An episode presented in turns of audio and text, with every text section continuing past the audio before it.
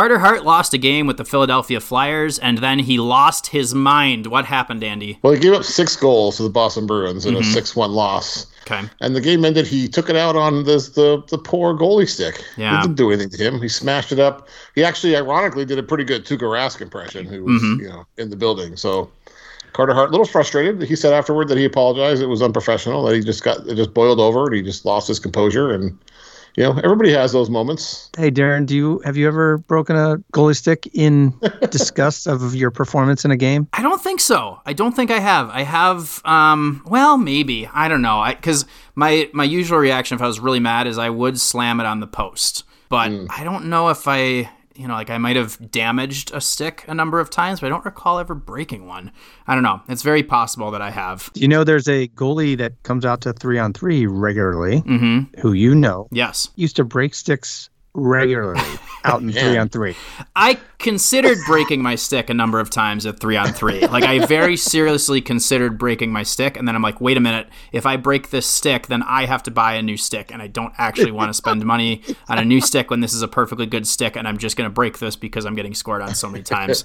That is not worth it. It's a tough you- spot to like expect a, sh- a shutout. Well, yeah, Did you hear Brian Burke's comments on on Carter Hart breaking a stick on Hockey Night in Canada? I did not, but I bet they were level-headed. Yeah, of course. Well, he said when he was general manager and a guy would do that, he would think, "Hey, those sticks cost three hundred dollars, you idiot." Well, back then they didn't. I think the three hundred dollar stick is a little bit more of like a, a recent development. Well, doesn't Hart? I'm sure Hart doesn't pay for his sticks, does he? I would highly doubt that. No, I think he gets paid a lot of money to use whatever type of stick he's using. Oh.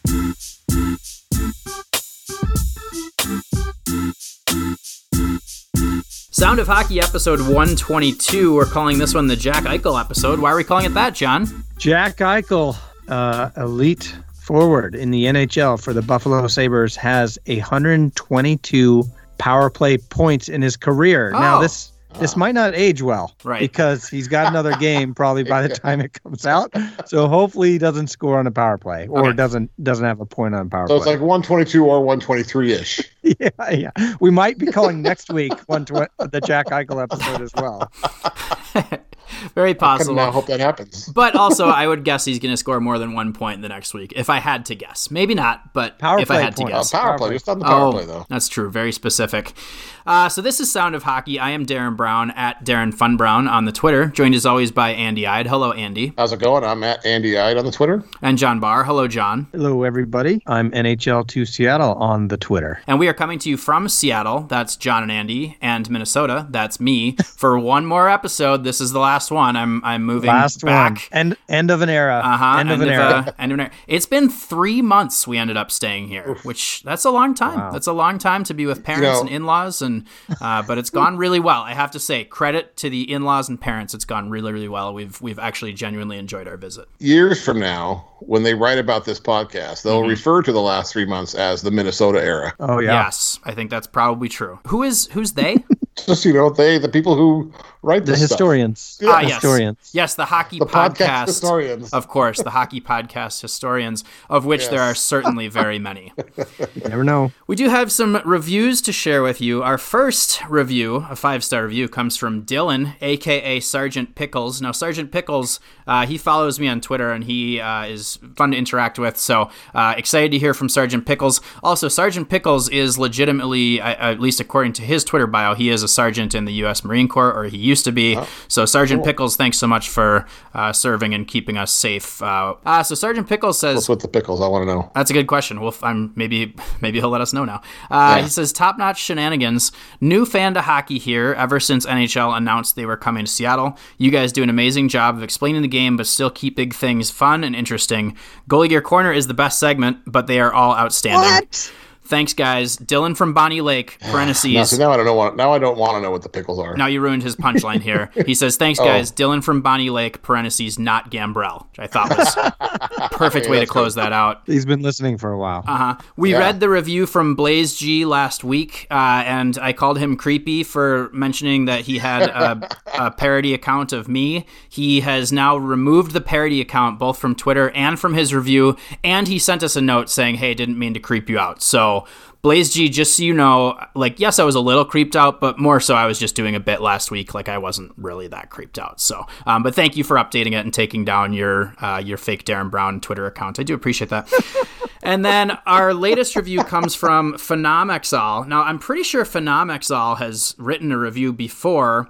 And if you listened closely to our review section last week, I made a kind of a snide comment when I said we only review five star reviews, and that's all I'm saying. That comment was pointed directly at Phenomexol because Phenomexol had written a four star review and said in that review that he or she was only giving us four stars because he or she demands two episodes a week. Oh. We just we appreciate that you enjoy the show so much, but let me tell you, a less than 5-star review is not the way to get our attention. We will not be bullied, okay?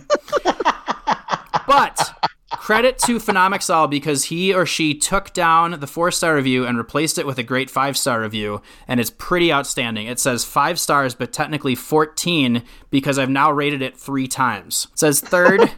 and now your leading podcast reviewer, back up to a five star review because I realized being greedy gets you benched. See Pierre Luc Dubois' ice time for 120 of 2021.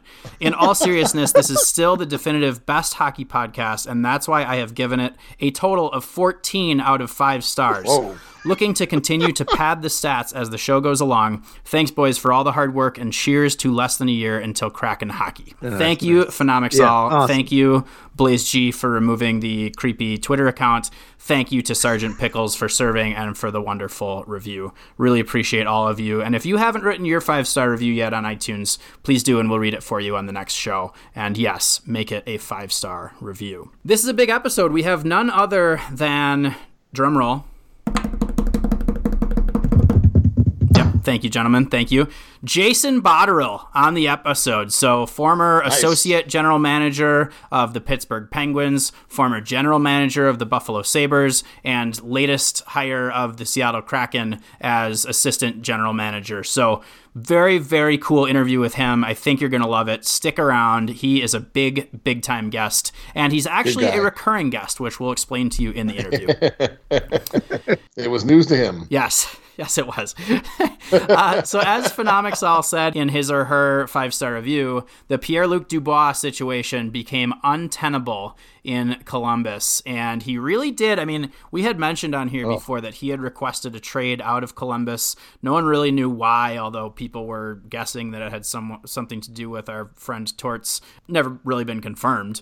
Torts has been interesting in this whole thing because as he was getting asked questions after benching him for almost the entire game, he was like, hey, don't look at me. I don't make decisions about ice time. The players decide how much they play. They show me how much they want to play, and then they make the decisions. Yeah. So he looked like a real dick. If I'm if I'm being honest, I thought he looked like a real dick. But then they came out with this ISOCAM, and I think it was like uh, what is it, the Battery, or what's the name of the blog from Columbus that was First and Battery? I don't know. Anyway, it was a Columbus blog that had a tweet with a. It was just a screen grab of like an ISOCAM footage from the game that got him benched and it's a real bad shift. Like he is just yes. like coasting up and down the ice, loading. He gets into a little tiny battle with like two Lightning players. Doesn't even try. Like does like clearly yeah. not even trying. Coasts back to the bench, and like it takes him an hour to get back to the bench. If I were the coach and I watched that shift, and you know that Tortorella was very carefully watching him play in this game, yeah, I'd probably sit him too. So I think Dubois kind of did like not only ask for a trade, but then he forced his way out by you know just playing like garbage. Yeah, Torts was right. The player did show him that he needed to be benched. Yes. So anyway, let's talk about this trade, though. I mean, it was a good return considering how much of a forced situation this was by Jarmo Kekalainen. He got something pretty legitimate. What did he get back? Patrick Laine from the Winnipeg Jets, Heard of him. as well as Jack Roslovic, who yes. was uh, unsigned restricted free agent. Yes. At the time. And so the funny thing is that both of those guys wanted out of Winnipeg. Yep. And so they which you have to wonder, and I saw some people joking about this, and nothing against Winnipeg or Columbus, but as far as markets that players are really drawn to, I don't think, and maybe this is just me, con, you know, conjecturing, conject, conjecting. What's the what's the gerund form of conjecture? Conjecture. It well, could be conjecture. Conjecturing. Con- conjecturing. I think you just said conjecture. It could so, be conjecture. So they were conjecturing that neither of those I don't think it's a particular particular markets is like you know all that interesting. So so if you finally get your wish and you get out of Winnipeg, congratulations. Now you're going to Columbus. Now for Roslovic, he actually is from that area. He's from Ohio, so uh, it makes from sense. Columbus, Cool. specifically. So it makes Yeah. sense for him to be there. It makes sense for him to to stay.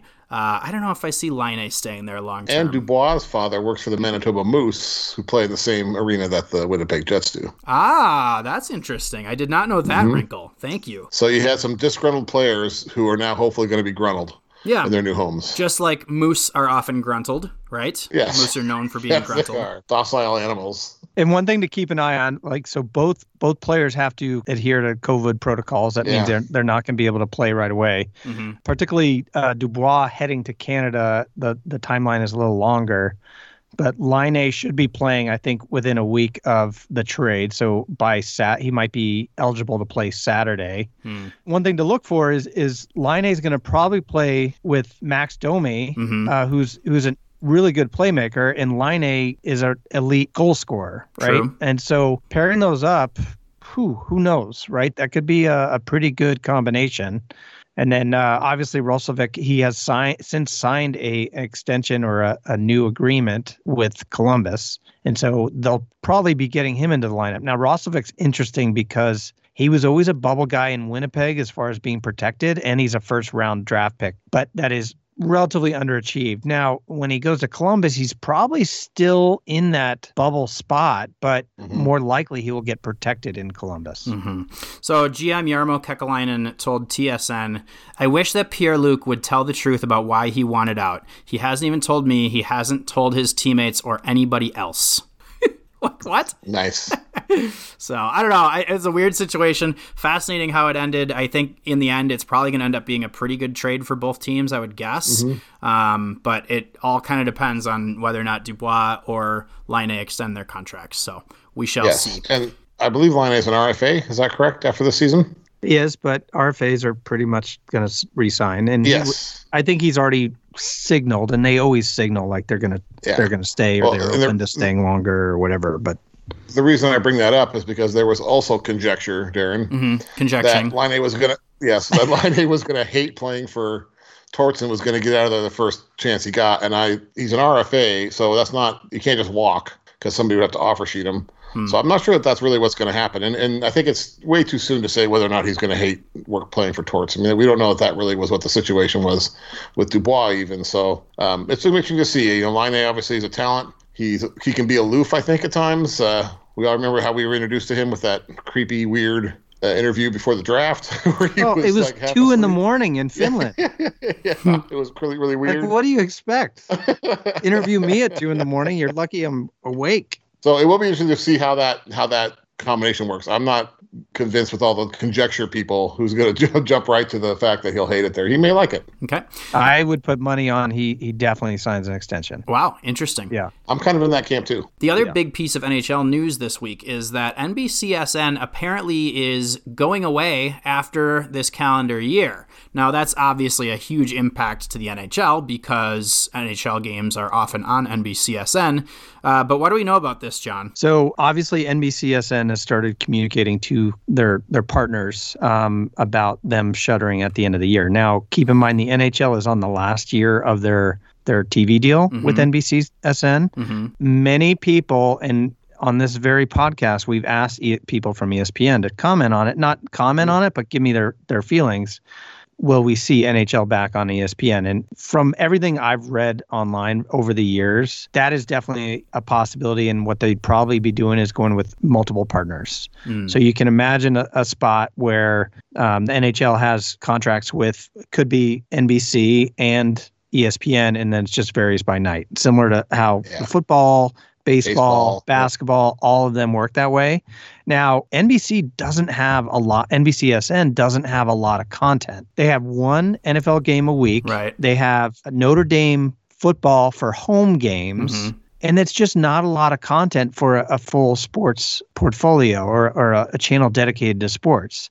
They've never done like shoulder content with with hockey as much as like ESPN had done with the NHL Tonight. Now that Mhm. that shows are kind of not popular anymore because you know everybody can watch their highlights online.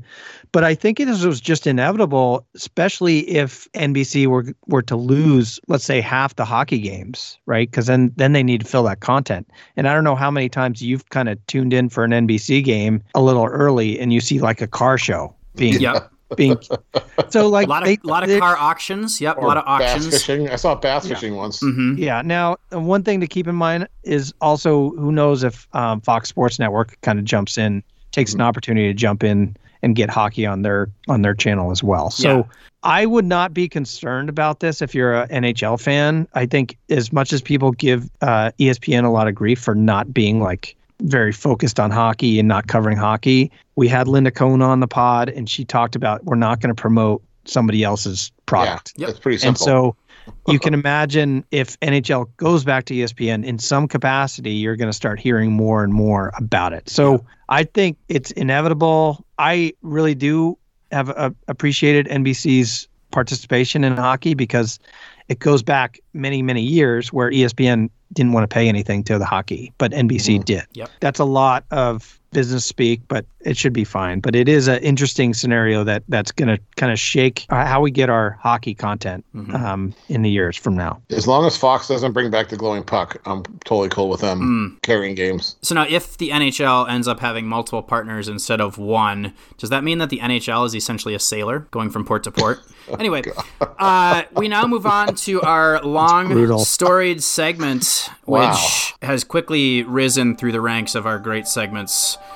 It is, ladies and gentlemen, Sound of Hockey's three stars.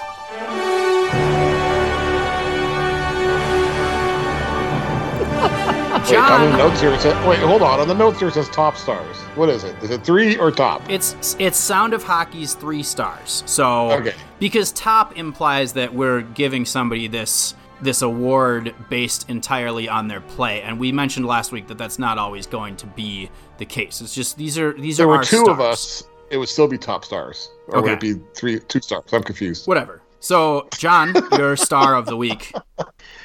My star of the week is Joe Pavelski. Okay. Oh, Uh, Dallas finally started playing games, Yep. and Pavelski had seven points in the Stars' first two games of the season, Jeez. and uh, two game-winning goals, hmm and then tied a franchise record for points in the season opener with four points, two goals, two assists, and he's 36 years old in 197 days, which is the oldest player in NHL history to collect three or more points in each of his team's first two games of the season. Hmm. How about that? That's pretty good. not bad. That's Not pretty bad. good.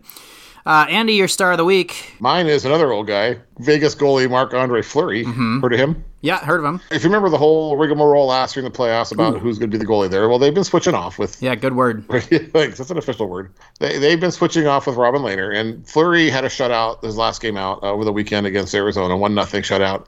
And it's not so much for that because he only made 19 saves, but so far this season he's he's three and zero. He has a 1.0 goals against and a 951 save percentage, which is pretty impressive considering he's doing all that with a sword in his back, firmly planted right in his back by Pete DeBoer. So That's right. he's my top star of the week. Yeah. All right. Very good. That's a good one. And then my star of the week is the very well known Vitek Vanecek, who, as we all, Vinny. Of course. uh huh, as we all conjectured before the season, has of course taken over the goal crease in Washington, just as we all expect. Now, when I say take taken over, that's a little bit of a stretch, maybe because he's played four games so far, versus I think Ilya Samsonov has played like three, something like that. But Vanecek, one more. Yep, who's an unsung rookie that I personally had never heard of before this season, has suddenly gotten the lion's share of the games so far because he's played well. So he's 2 0 2 in, I guess he's played four games. He's had like one or two no decisions, so Samsonov must have gotten yanked uh, from at least one of those games. And he made 45 saves in an overtime loss to Buffalo the other day.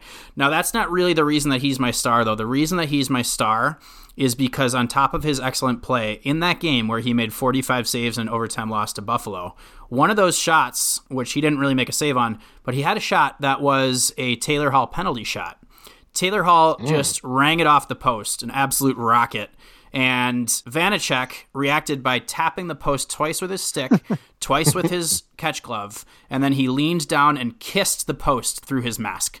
So I really appreciated that extra effort to make sure that you're letting your post know he appreciated it. Yeah. Because the posts just don't get enough love sometimes, you know? So, Vitek like that. Vanecek, you are my star of the week. And he should be exposed in the expansion draft. Ooh. Just saying. Or Sam Yeah. Sonov. Let's, Interesting. yeah. Either way. What if Vanecek really does run away with the crease this year, right? Like, what if he proves that he deserves to be the starting goalie all season long, right? Then Samsonov is is exposed. So That's fine. interesting Either way. Yep. Either way is fine I by thought me. see, I thought T.J. Oshie was the player that, that everyone agrees is going to come out of Washington. Well, maybe they'll just trade him to the Kraken for no real reason, heck of it. and then we still take Ilya Yeah. Samsonov. Okay. Yeah. All right. I have a little bone to pick though here. Okay. How does Andy or alleged alleged WHL correspondent not bring up Ty Smith's name Oh. in this segment? Well, he doesn't play the WHL right now. But he is a former WHLer, and I thought everything comes back to the dub. That was my understanding, Andy.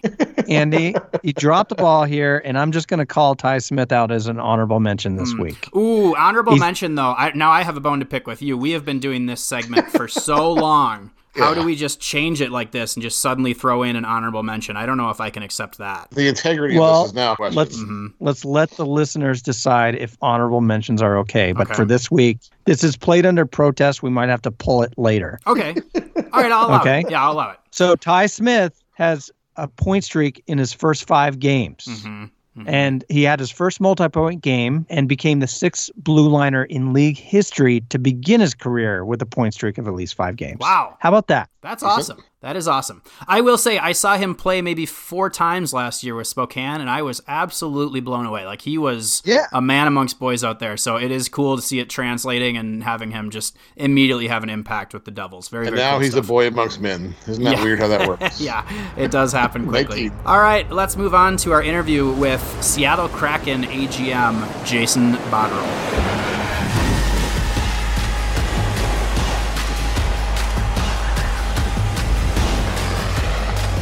We now welcome back onto Sound of Hockey, and uh, Jason, I'll explain that in a moment why I said back. Uh, a very special guest. He was a national champion with the Michigan Wolverines in 1996. He's the only Canadian to ever win three consecutive gold medals in the World Junior Championship. He played 481 professional hockey games between the AHL and the NHL, then went on to become associate GM of the Pittsburgh Penguins, GM of the Buffalo Sabres, and he is now assistant GM for our Seattle Kraken. Welcome to the show, Jason Botterill, and how is that for an introduction? Very impressive. I am very glad to have be on the show today. Thank you very much for having me. Yes, we are we're thrilled to have you. Um, so I said welcome back to the show because I don't know if you knew this, but you've actually been on our show before. Uh, when we were at the 2019 draft in Vancouver, we were interviewing John Robleski, who Yep. had a big showing with his NTDP team at the time, and you kind of came by and interrupted the interview. Um, so welcome back. We're we we always call people who are you know have been on the show friends of the pod. So you're already a friend of the pod, and we're we're happy to have you back. It's great to have that fami- familiarity for sure. Yes, you know? I, I mean, I'm sure it was a big moment for you. You you definitely uh, seem to remember the interaction. Um, so, anyway, let's talk a little about your playing days. Uh, so, we'd love to kind of get your your story through your own words, and uh, you know how you got to the NHL, um, how it started, how it ended, all that good stuff. Well, I, I was born in Edmonton, but pretty much spent my entire childhood. Uh, parents still live in Winnipeg. Um, that's really my hometown for sure. And uh, um, my my uh, parents were both uh, in education. My dad was a university professor. My mom was an elementary school teacher. So they always sort of pushed me towards college hockey. And uh, it was a situation where I got to go to the University of Michigan. Uh, while I was there, we had some amazing teams. Uh, you know, goaltenders were Steve Shields and Marty Turco. Brendan Morrison was one of my classmates. Mike Legg, who did the uh, the crazy goal, was one of ours.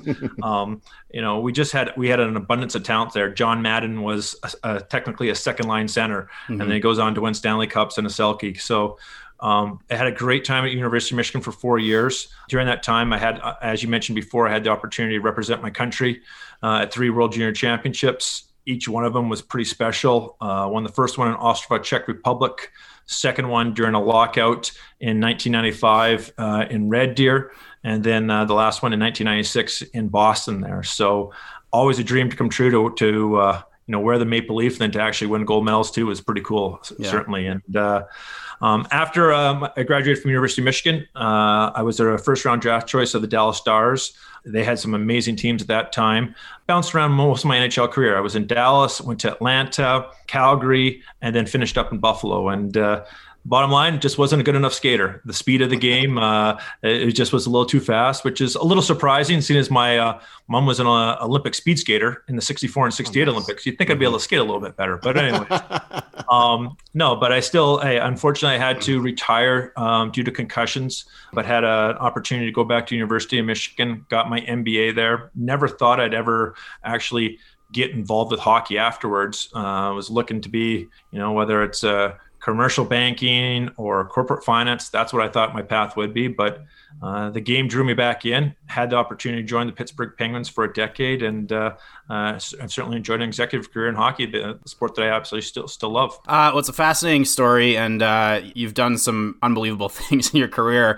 Uh, I am very curious about that bit about the three gold medals in the World Junior Championship. Like, do you use that to like flex on your buddies every now and then? Just like how many how many golds in the WJC do you have? Because I'm the only Canadian with three. That's a, like that's a big thing. No, look, it, it, like I said to you before, I, I'm proud Canadian. I'm proud about that, and like each each tournament was a different story, you know, and it was great to have such turnover from those teams, um, but then still be successful. And uh, you think it's pretty good, but then I get to my dining room table at, at home, and my sister has three Olympic gold medals. So yeah. it's like, you know, she trumps it from that standpoint. Yeah. So it's a little tough from that perspective. Uh, so I do have just a little bit of a bone to pick with you. I'll tell you a story here. Um, so 1996, I was nine years old. At the time, I was growing up in Minnesota, so I was a humongous Gopher fan because we didn't have mm-hmm. NHL hockey. And so my family and I were on a Disney World vacation, and I very vividly remember us all, you know, we weren't going to the Disney parks this day. So we stayed back at the hotel where we were staying, and we all gathered around and watched the Minnesota Gophers play against the Michigan Wolverines in the I think it was the West Regional Final, if I remember correctly. So Mike Legg does this thing where he picks the puck up on his stick, throws it over Steve DeBus's shoulder. The Gophers lose. Nine year old Darren cries because the Gophers lost. Uh, so, what do you have to say to nine year old Darren? well, nine-year-old Darren, uh, like it's it's it's it's tough. It was an amazing moment, um, but that's why you should cheer for the University of Michigan Wolverines, not the, not the Gophers. Not the Gophers. But good stuff. Uh, it, sitting on the bench there for the goal, like we'd all seen Mike do it during practice. It okay. was one of those things that it, it, drove the coaches nuts, like that he'd always try these different things after practice and stuff. And uh, he had one where he came actually down on like a two-on-one in the slot on a two-on-one that he picked it up and threw it in like a cross goal too that I was always expecting to throw in a game too. But mm. it was unreal. But you're sitting on the bench and you're like, did that really, really happen? And yeah. I think the, the thing that's so cool about that goal too is just like, hey, at the time Minnesota was ahead of us. Like it was a huge goal to sort of get us going and get the, the, the adrenaline going because at the time Minnesota had a great team and stuff. And it was overall it was just a great game to get to the that eventually getting us over the hump and get to the frozen four. Yeah. Well, and you I mean you mentioned some of your teammates there, but Marty Turco is your goalie and John Madden and Brendan Morrison and I know he, Brendan Morrison I think was on the all tournament team. Like those are those are big time players. Obviously, I'm I'm curious what are some of the other things that you remember from that run to the national championship. Well, it, it was you know you talk about Brendan Morrison like he was just such a talented player at mm-hmm. that level. Uh, three time Hobey Baker finalist, ended up winning it his senior year. Um, and then like I said, we had we had Mike Legg. It was literally our third line center. And then you yeah. had John Madden as a second line center. Like the depth that we had was was insane. And just hey, Michigan had a lot of really impressive teams in the early 90s and just sort of couldn't get over the hump. You know, my first year, my freshman year, we were ranked number one pretty much most of the year, but lost to Lake Superior State, I think, in in overtime in the West re- in the regional. Then my sophomore year, uh, we get to the Frozen Four and lose in triple overtime to Maine. So to, to sort of finally get over that hump in 1996 was something special, and then to actually win it in Cincinnati too, um, like the, the the championship game, they're literally Colorado College in the final, and you know the place was packed and there must out of the 16,000 uh, fans 15,000 must have been wearing maize and blue. So yeah. just a great atmosphere and stuff for sure. And it was great to see you know Brendan had some amazing comments afterwards but just to see the excitement of uh, coach Berenson you know having developing the program there and then finally getting over the top. Sure. We like to talk on this show a lot about the path people take to the NHL and the choices they make. And you mentioned your parents being educators and yep. pushing you towards college. Was playing major junior in Canada ever on the radar for you or, or was that always going to be college no, it certainly was. I was drafted by the Brandon Wheat Kings, and okay. the general manager at the time was Kelly McCrimmon. And then through my World Junior experience, you know, like Brandon had, uh, you know, Kelly had developed a great program there in Brandon. Marty Murray was a player on my World Junior teams. He was my roommate who actually kept on trying to get me to, to Brandon. Then uh, uh, Wade Redden was my roommate one year and stuff too. So there was always that drive to sort of push to get to Brandon. And look, at the end of the day, what I, it's it's the same belief I have here right now is like whatever your path is, major, junior, college, you know, if you have the drive, you know, you'll eventually get there. And I, I don't think there's one way that's better than the other. Um, it's just, hey, it's a different path that you're passionate about. And that's what I talk about all the time. It's the same thing I talk to the kids, whether they want to leave college or not. You can never force anyone to do something. It's what they're most passionate about and what they want to do for their career. And, and you're joining an expansion team now, but this is not your first experience with an expansion team because you played a little bit with the Atlanta Thrashers. Uh, what what was that that experience like? Well, uh, it was you know what they did a great job with there. It was it was amazing that first year, and uh, you know some of the spots we played that first exhibition season down there in the in the south, like it was unbelievable. I remember one game we had against I think it was Nashville in Little Rock, Arkansas. I think the game was called halfway through the third period because you could literally see cement uh, uh, uh on the bottom of the ice. I remember one of our first preseason games. We like we flew to St. Louis to play in St. Louis and uh, I think the pregame meal, you know, everyone has their chicken pasta and like that. Our pregame meal that day was like soup and sandwiches. Like it was just like the, some of the details they had to get the, the, the kinks worked out and stuff. Mm-hmm. But uh, like, you know, no, it was, hey, the facilities there, they did an amazing job with Phillips Arena there at the time. And uh, no, it was certainly something that uh, the unique aspect of all these different players sort of coming together. And it's what the challenge we have right now, just even on our staff, is that you have all these – uh, great hockey people coming in with great ideas, but it's it's tough to get chemistry right now just because you don't have that personal interaction. You have to do it obviously through Zoom calls or phone calls, so you have to work at it that much more diff- harder here. But I've been even my first couple weeks here blown away by the diverse thoughts and just the passion that people have to make sure that the uh, this thing is done right. And when players do come here, obviously expansions change. The whole process has changed.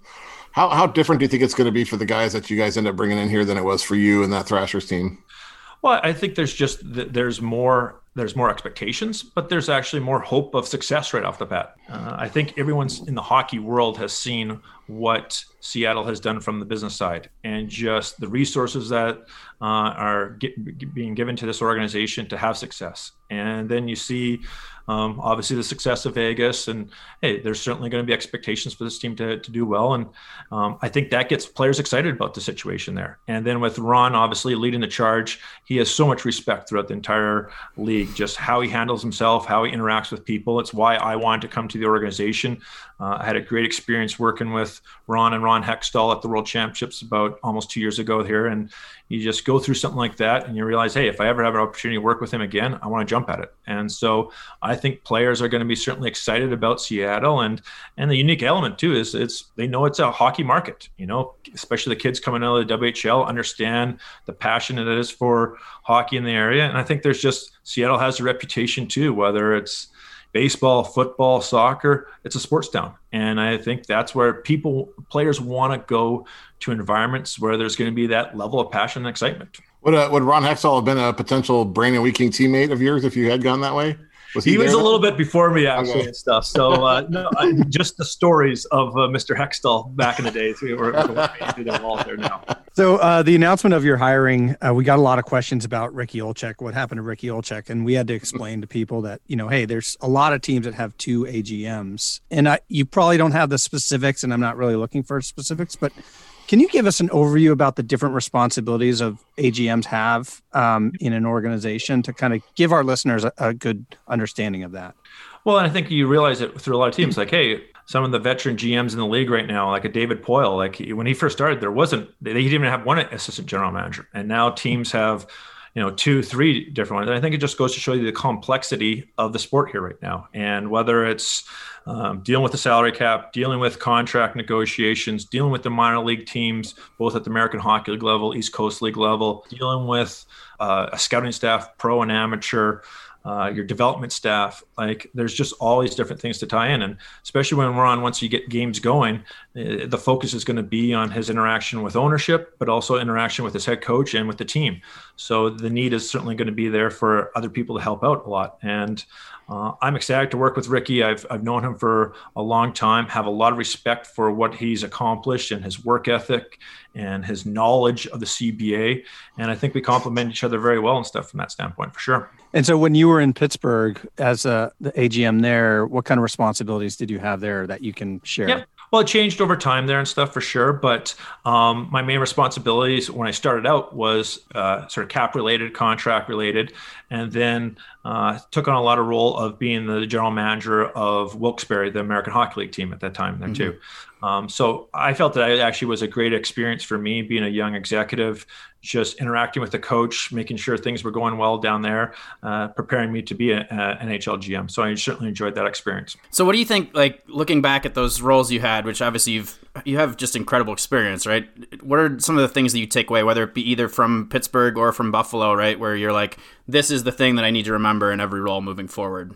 Well, I think you just realize like, hey, we're always a fabrication of our mentors. And mm-hmm. the great thing in my time in Pittsburgh there was I had great me- mentors. Obviously Jim Rutherford later on, but I had both on the staff Ray Shero and Chuck Fletcher, mm-hmm. and they were just great at helping me out, sort of in the industry, how to get things going, and sort of you know the importance of a, a, collaboration of a collaborative model. And it's what i've really enjoyed my interaction with ron francis. Look you look at ron's resume. It's it's spectacular. It's amazing. It's okay, it's okay. you know and yet like look he has strong opinions but what i like about him is is he's looking to have an environment where different opinions are presented and he's a great listener from that standpoint. And i you know what i learned very early on with ray shero and chuck fletcher was like look i was involved with every meeting. They, my voice was heard. They obviously ray had to make the final decision but just being in that environment where my voice was heard and how good that made me feel uh, that's what I sort of take moving forward as trying to be as a manager here is making sure that we have different voices. And you look at some of our scouts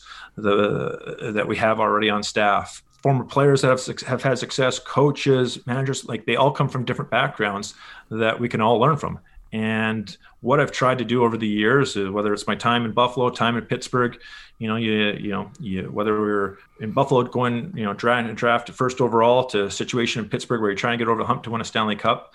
I think those are all unique experiences that uh, I hopefully can bring into this situation here in Seattle, which is and the first or the first thing that we have the expansion draft. Like, hey, this might be the last expansion draft of my management career. So when I had an opportunity to jump at it here and to be a part of it, hey, certainly very excited about it. Yeah, there aren't many of those in any executive's uh, life to, to yeah. be able to be a part of that. So pretty cool stuff. So uh, I'd love to talk about the amateur draft a bit. Um, maybe not specifically the one coming up, but one thing that's always been on my my mind is how do you evaluate your amateur scouts, right? Because there's so much context and variables in selecting an 18 year old kid and whether they make it to the NHL and just broadly how do you evaluate your amateur scouts?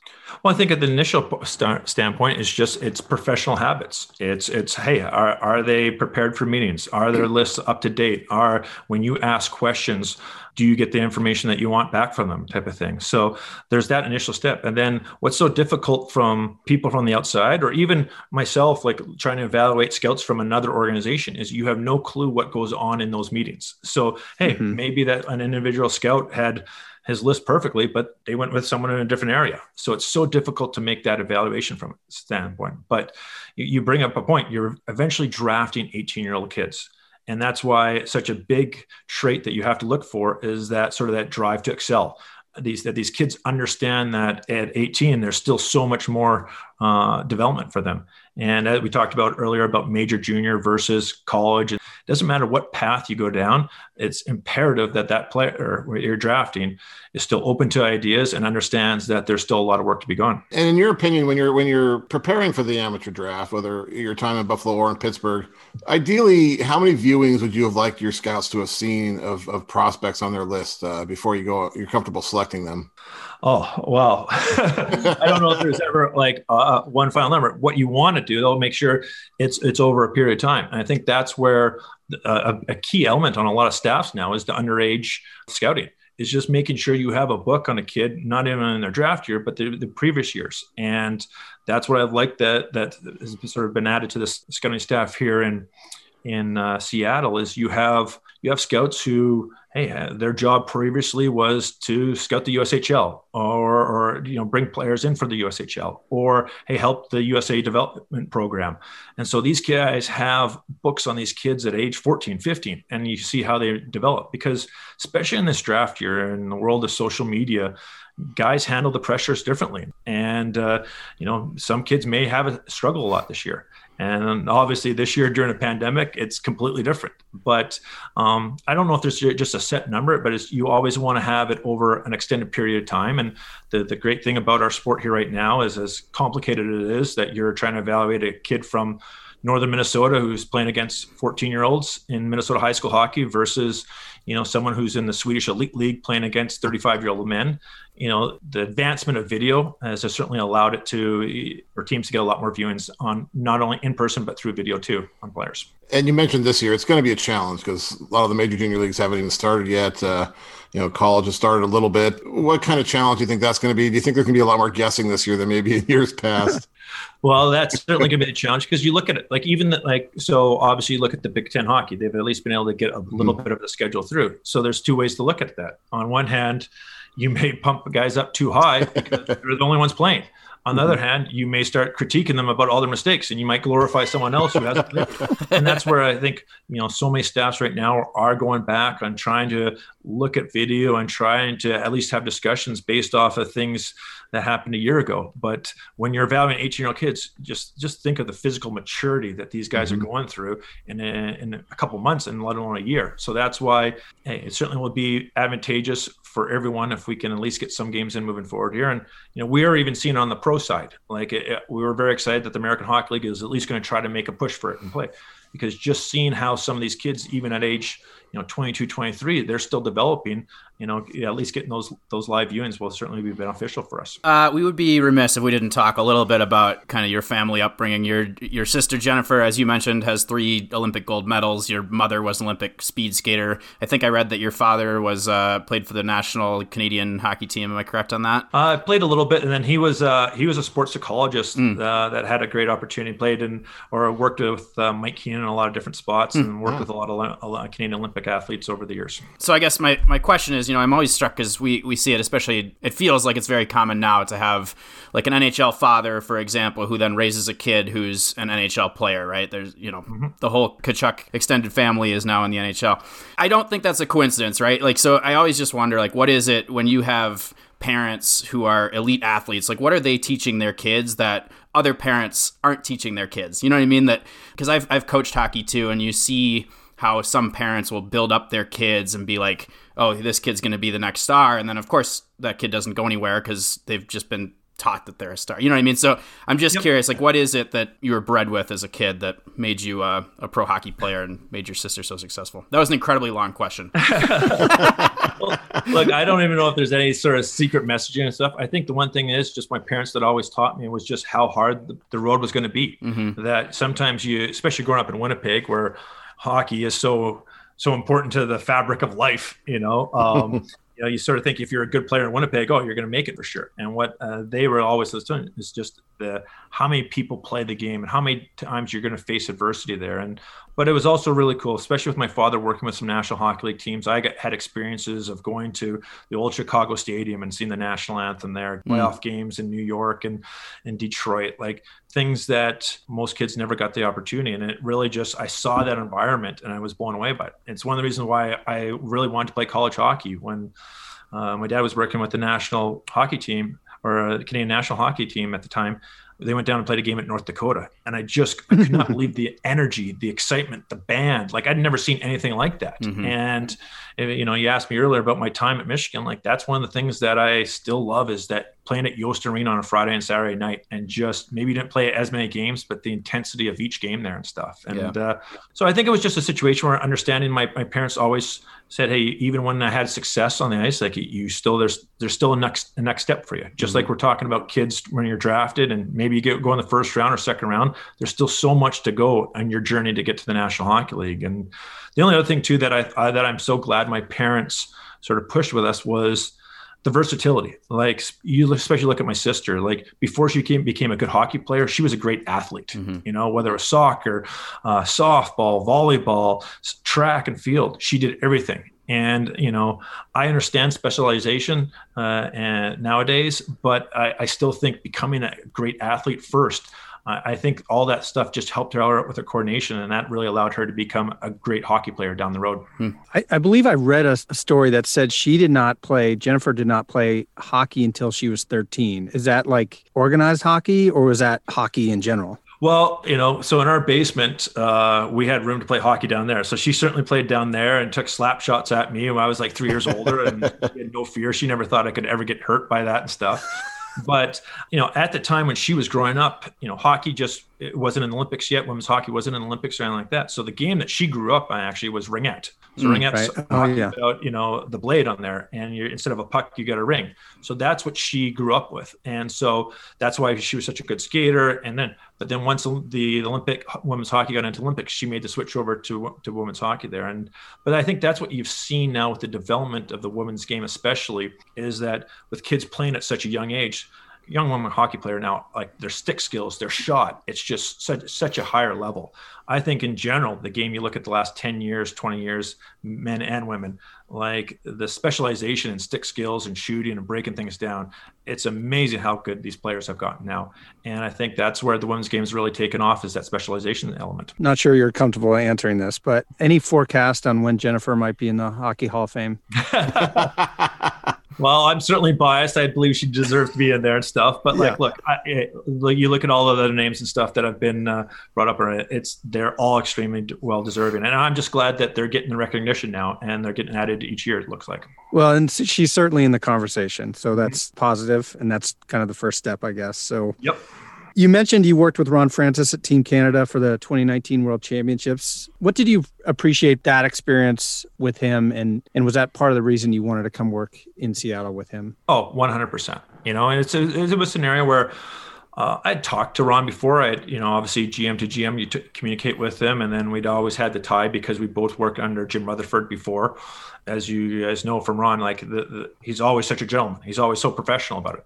But it wasn't until that experience where we really got to know each other and start talking about players and realized that there is a lot of similarities on how we like to build a team and how we like to uh, some of the traits that we look, like to look at. And what I liked about so much about that the sort of the dynamic between Ron Hextall, Ron Francis, and myself is we certainly didn't agree on all the players, but like we always found a way to at least come to a resolution on it. And I think that fact of just that open communication, that willingness to look at different ways, the uh, opinions, different perspectives was something good. And so you go through that experience, you're proud to represent your country, you're proud of that. You probably assume, hey, I'll never work with these guys again and stuff, but you just keep in the back of your mind, hey, if mm-hmm. anything ever materializes, you certainly do. So when this situation did arise, uh, I, know, I didn't have to think about it very much at all. Mm-hmm. Cool. So, our last uh, question for you here, just in your words, what are your expectations and goals for the Seattle Kraken in the first couple of seasons? well, it, it's simple. We're building a culture. We're mm-hmm. building a culture of entire organization, and you want to build a team that the city is going to be proud of. Uh, they're going to be proud of the effort. They're, they're going to pr- understand that it's going to be we're going to be competitive every night. And look at the National Hockey League. Each night you're looking at it, and you know I, I love how everyone has predictions at the start of each year. And what what are we like? a week in, uh, you know, 10 days yeah. in, and, and so many of these predictions are already thrown out the window type of thing. But that's the beauty of the league. And like, you know, coming from my experience, even in Pittsburgh, you know, everyone talks about. I was fortunate enough to win three Stanley Cups there, but like a lot of the teams that were even better than the teams that we won got knocked out in the first round or second round. It's that competitive, and so it will be a challenge for us to certainly field a, a competitive team, a team that's going to have success right away. But that's the goal that we're going to try to get to. And I think the combination of having players through the expansion draft, having a destination that free agents will want to come to um, because of the, like we t- talked about before, because of the environment, because of the resources, because of Ron. Um, I'm, I'm looking forward to the challenge that we're going to have. And, and I, I really do hope that we put a team out there that people get real, real excited about and want to come and cheer loudly for. Awesome. Well, I'm ready to do it. that's, I am too. That's great. All right, Jason Botterill, uh, recurring friend of the pod. Thank you for coming back a second time, sharing a few more words this time. Um, but uh, this has been great. We really, really appreciate your time. We appreciate you doing this. Well, for a second time along, it was great. I enjoyed this conversation a little bit more than even the first one and stuff. And, uh, and hey, Darren, you know your Gophers are looking pretty impressive this year. So you have a good team there within Minnesota. I There's know. a twist, though. There is a There's twist. I Yeah, actually- it's something he hasn't told you yet. Yeah, I didn't tell you this part, but I went to school at Wisconsin, so my my Gopher fandom has waned over the years. Wow, So- you just threw the Gophers out, and went straight for the Badgers. I did. I did. Well, I certainly like your coach there, and Tony Granato. I, I worked with him in Pittsburgh and really enjoyed working with him. And uh, but I, I'm now working with the better Granato and Cammi Granato. There you go. That's right. Yeah. Great, great twist to finish it off. Thank you again, Jason. Really appreciate it. All right. Thank you again to Jason Botterill for joining us. That was very fun to have you back on the podcast for a second extensive interview, just like your first extensive interview. Uh, that was great. Yeah, was good awesome. guy. I like talking. It was to him. awesome. Lots of cool stories. I love sharing a little bit more about him than the kind of a traditional interview that we we would normally hear from him. Yes, very good stuff. Great hire by the Kraken. Excited to have him around. We now move on to our segments and everyone's favorite segments. Favorite. Yeah, favorite segment. Goalie Gear Corner! One timer. Oh, I thought it was going to be let's get quizzical. Ah, well, see, now that might have thrown off our, our rhythm here. I don't know if the horn section knew when to play because Yeah, it's confused. you, you interrupted. Things Our might get sound really guy messed is up. very confused. Yeah. Yeah, Wade. Wade doesn't know what to do. He's got all these buttons to push. Yeah. He's back there just pulling levers and like a jack Yeah. of the box just leapt out at him. He's like, I, I don't know. So, our goalie gear corner first one is a mask that belongs to Andy's former favorite goalie, Jacob Markstrom. Uh, now, I'm pretty sure we've pointed out that Markstrom has a really great new setup that he's going to wear with Blasty the Horse when they wear their reverse retro jerseys. And he now has released his new mask, and guess what's on his new mask? Canucks colors. Blasty the horse. Oh. So even like the striping on it matches what he has on his pads. And I got to tell you, when he puts this mask on with the pads that I know he's going to be wearing, this might be the best setup of the year. I don't know. It like head to toe, That's a Strong statement. statement. head Yeah. to toe with the uniform. It's going to be an incredible, incredible look. That's all that I'm saying. I mean, we're like ten games into the season. That's that's saying something. All right, all right. Giving him a run for his money, of course, is John's favorite former backup goalie of the San Jose Sharks, Aaron Dell, who we never even mentioned Aaron Dell's uh, Maple Leafs pads this year, which were like an all blue thing with a leaf that was all like stitched together. But now he's been claimed off waivers by the New Jersey Devils, and he's got a brand new setup. Andy, you'll love this one because it's a Brian's setup. Yeah, I see that. Man, this is sharp. So it's all black, and it's This is got pretty amazing. a red like devil on each side. The devil kind of looks a little bit dragonish, so that's a little Yes. bit questionable. But Devil Dragon. yeah, maybe yeah, devil dragon, sure. But then it's got this like demonic devil tail on both the blocker and the glove. That also raises some questions because I'm of the understanding that the devil only has one tail. But nonetheless, I get what he's going for, and man, this is really cool. So shout out to Aaron Dell for this fantastic setup. This is I, I think there, there are elite two level. devils. That's why there's two tails. oh, There's a devil. There's a devil He does on each play for the Devils. right. Right. and there's a devil, an individual devil on each pad. They each have their own tails. So he doesn't play for the New Jersey Devil. He plays for the New Jersey Devils. Yes. That's right. That reminds me of uh, there's a Simpsons episode where young Homer tries to join the No Homers Club. And he's like, Well, you let that other Homer join. And they're like, Yeah, it's no Homers. So we can have one, we can't have two. Uh, and then our third goalie gear corner. Yes, we have three this week. Three goalie gear Three corners. We're just trying to give the people what they want. Oh, Kind of exhausting. Robin Lehner has uh, revealed a new Brian's setup as well, and Brian's. yep. So he he's been doing some great stuff. I have to say. Apparently, he works with like a graphic designer to put these things together. Um, so before he had like a really massive golden knight Mm-hmm. on each leg pad. Now he's shrunken down each knight, and it's a like a black knight with a gold background. And it's almost like a shadow, like off in the distance. So these are pretty cool. Technically, there's two nights. Two knights. One each pad. Well, again, it's not the Vegas Golden Knight, right? Right. It's two nights and three days. You only have to you have to pay for the third day. What? Anyway, really good setup. Lehner's been doing some good stuff. I don't think it So holds a candle to Aaron Dell's new setup, but uh, but, man, they are Brian's. is- they're Brian's. They are sharp. Uh, I like them a lot. That is our goalie gear corner. We now move on to our weekly one timers.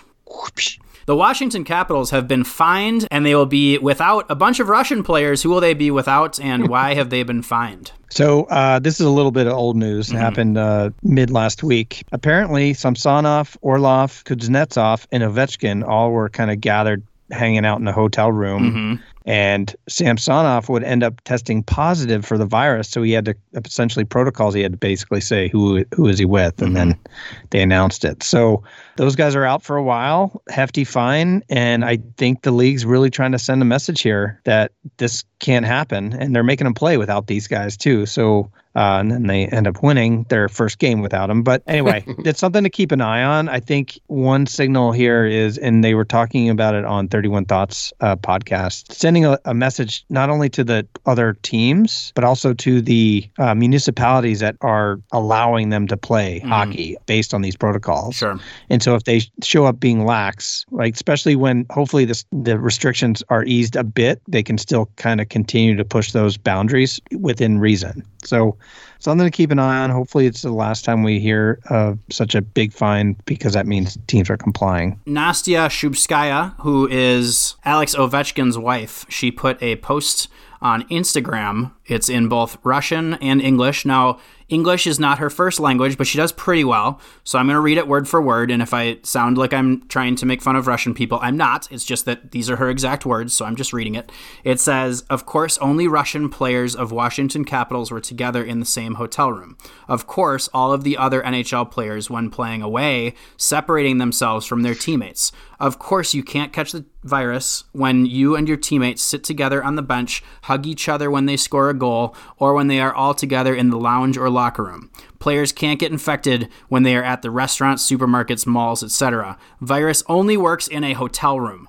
The one who came up with this rule obviously is very logical. By the way, both Alex Ovechkin and Dmitry Orlov have antibodies. Unfortunately, not everyone is competent in their antibodies' value and properties. Wow. Yeah, those are some strong words from Ms. Shubskaya there, if you ask me. What's interesting is earlier Ovechkin came out and apologized and said he, he, he was going to learn from it. Yes, although it was not exactly the strongest statement I've ever heard. It was like, Yes, no. I apologize. I will do better at not being in a hotel room with my friends. Yeah, or something. exactly. Something like that. I mean, she's kind of got a point, though, right? It's like now Yeah. I, I do think that if they're in like one of the team designated areas, they can keep an eye on each other and say, "Hey, this guy's not wearing a mask or whatever." So I kind of get that. And you know, you go on the road for two weeks at a time. The last thing that you probably want to do is go back to your hotel room and just be by yourself for like two days straight when they're in between games. So, you know, I get both sides of it. I understand kind of why they got in trouble, but I also understand her point that they're together all the time without masks on. And if they get together in a hotel room, then that is completely unacceptable. But like on the bench, in the locker room, all that stuff, totally fine. You can't catch it there. She's got a point. Well, no, no, she doesn't. Those Okay. are the rules. Well, right? fine. And we're lucky to have hockey on right now. That's true. Agree, disagree. She, I think she has a point, but also you do have to follow the rules, and you're right about that. Michigan, speaking of COVID, has shut down for two weeks. Uh, obviously, they had some positive tests, so hopefully that just is an isolated thing, and they do their two weeks and can get back to playing because that's a that's a fun team. And let's not talk about this anymore. All right, next weekly one timer. John Chayka has been suspended from the NHL, and I think that this is probably a little bit moot because he isn't currently working for any teams. But A, why was he suspended? And B, what does this mean for him? Well, the league's being pretty quiet about the specifics, um, but I'm going to read you a quote from from the league press release. Okay. Chayka engaged in conduct detrimental to the league, breached his obligation to the club, and was properly terminated by the club. Okay.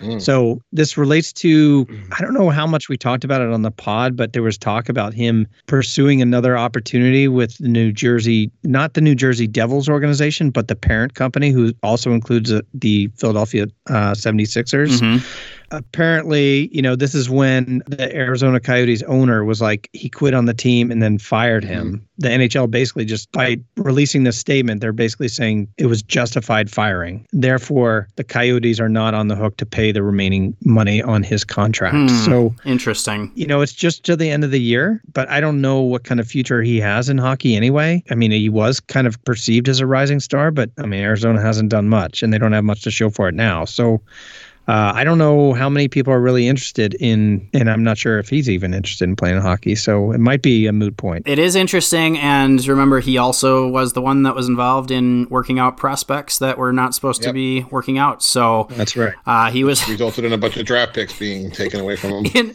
in general, he just ended up being kind of a shady general manager, if we're being honest. But um, anyway, it's weird. A 28 year old with that much experience, you'd think he'd yeah. be great. Yeah, and he would, you know, really not that we're ageist of course, but definitely yeah. lacked experience as an NHL executive by the time he became an NHL general manager. So you might have something there. Our final weekly one timer. Connor Ingram, who we have definitely spoken about on this show before. He's kind of a prospect goalie for now the Nashville Predators. Previously, he was with the Lightning organization.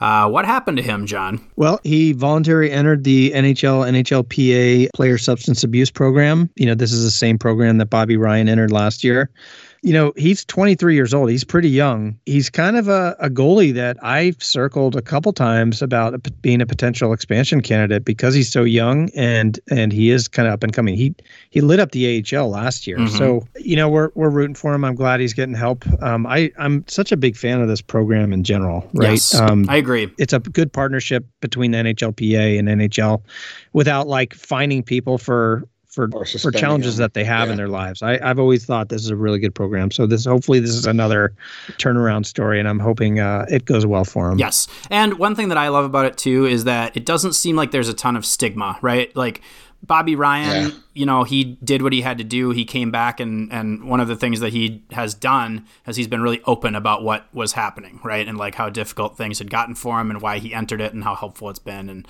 um, you know, so I think that's really great. I think that what the NHL is doing here shows that they, well, to some degree they care about their players, you know. Um, but it's, yeah. it is a it is a really good program, and and uh, you are absolutely right about that, John. Uh, that wraps up our weekly one timers. We close the show with our tweets of the week. Andy, your tweet of the week. My tweet of the week uh, comes from Jason Brough, who's a TSN guy in Vancouver. Okay. And he's responding to a tweet from Iain MacIntyre, another Vancouver guy, who was quoting GM Jim Benning. And Benning's quote is I'm not a patient person. We expect to win because we hate losing. I can't watch losing hockey. I can't. Mm. Canucks aren't playing very well. Uh-huh. So Jason Brough tweets, This was a while ago. oh, that was 2014. Watch him losing hockey all that time. Mm, I get it. That's good. All right, uh, John, your tweet of the week. We talked about Carter Hart showing his frustration after the Flyers we did. game um, and destroying his hockey stick. Mm-hmm. Uh, this is a subtweet by friend of the pod, Greg Wyshynski, and it's a GIF of uh, Jack Nicholson doing the head nod, mm-hmm. like, yeah, yeah. I love that one. Yep. And it just says Ron Hextall. Nice. Basically loving it. So Ron Hextall, for the people that don't know, he might have thrown a few temper tantrums wearing uh, the Philadelphia Flyers jersey before. So anyway, he's he's probably looking and, and really appreciating Carter Hart's I, I got to stick. see Ron Hextall play for the Flyers once when I was a kid up in Vancouver. I felt like I got lucky because I saw Ron Hextall doing a Ron Hextall thing. He snapped his stick over the back of one of the Vancouver players in front of him on the Ooh. ice. And yeah, I feel like you know if you go to great, see like Andy. you go to see like a you know a, a, famous musician you want to hear their hits right? You want to hear the famous songs. Mm-hmm. so i feel like i got that out of ron hextall seeing him break a stick over somebody. Well and did he at least score a goalie goal also? No he didn't do that ah. but he, we just see we just see some of the anger. That's like going to a beatles concert and they don't play hey jude. I have never seen a goalie score a goal in person. All right well i've never seen a beatles concert.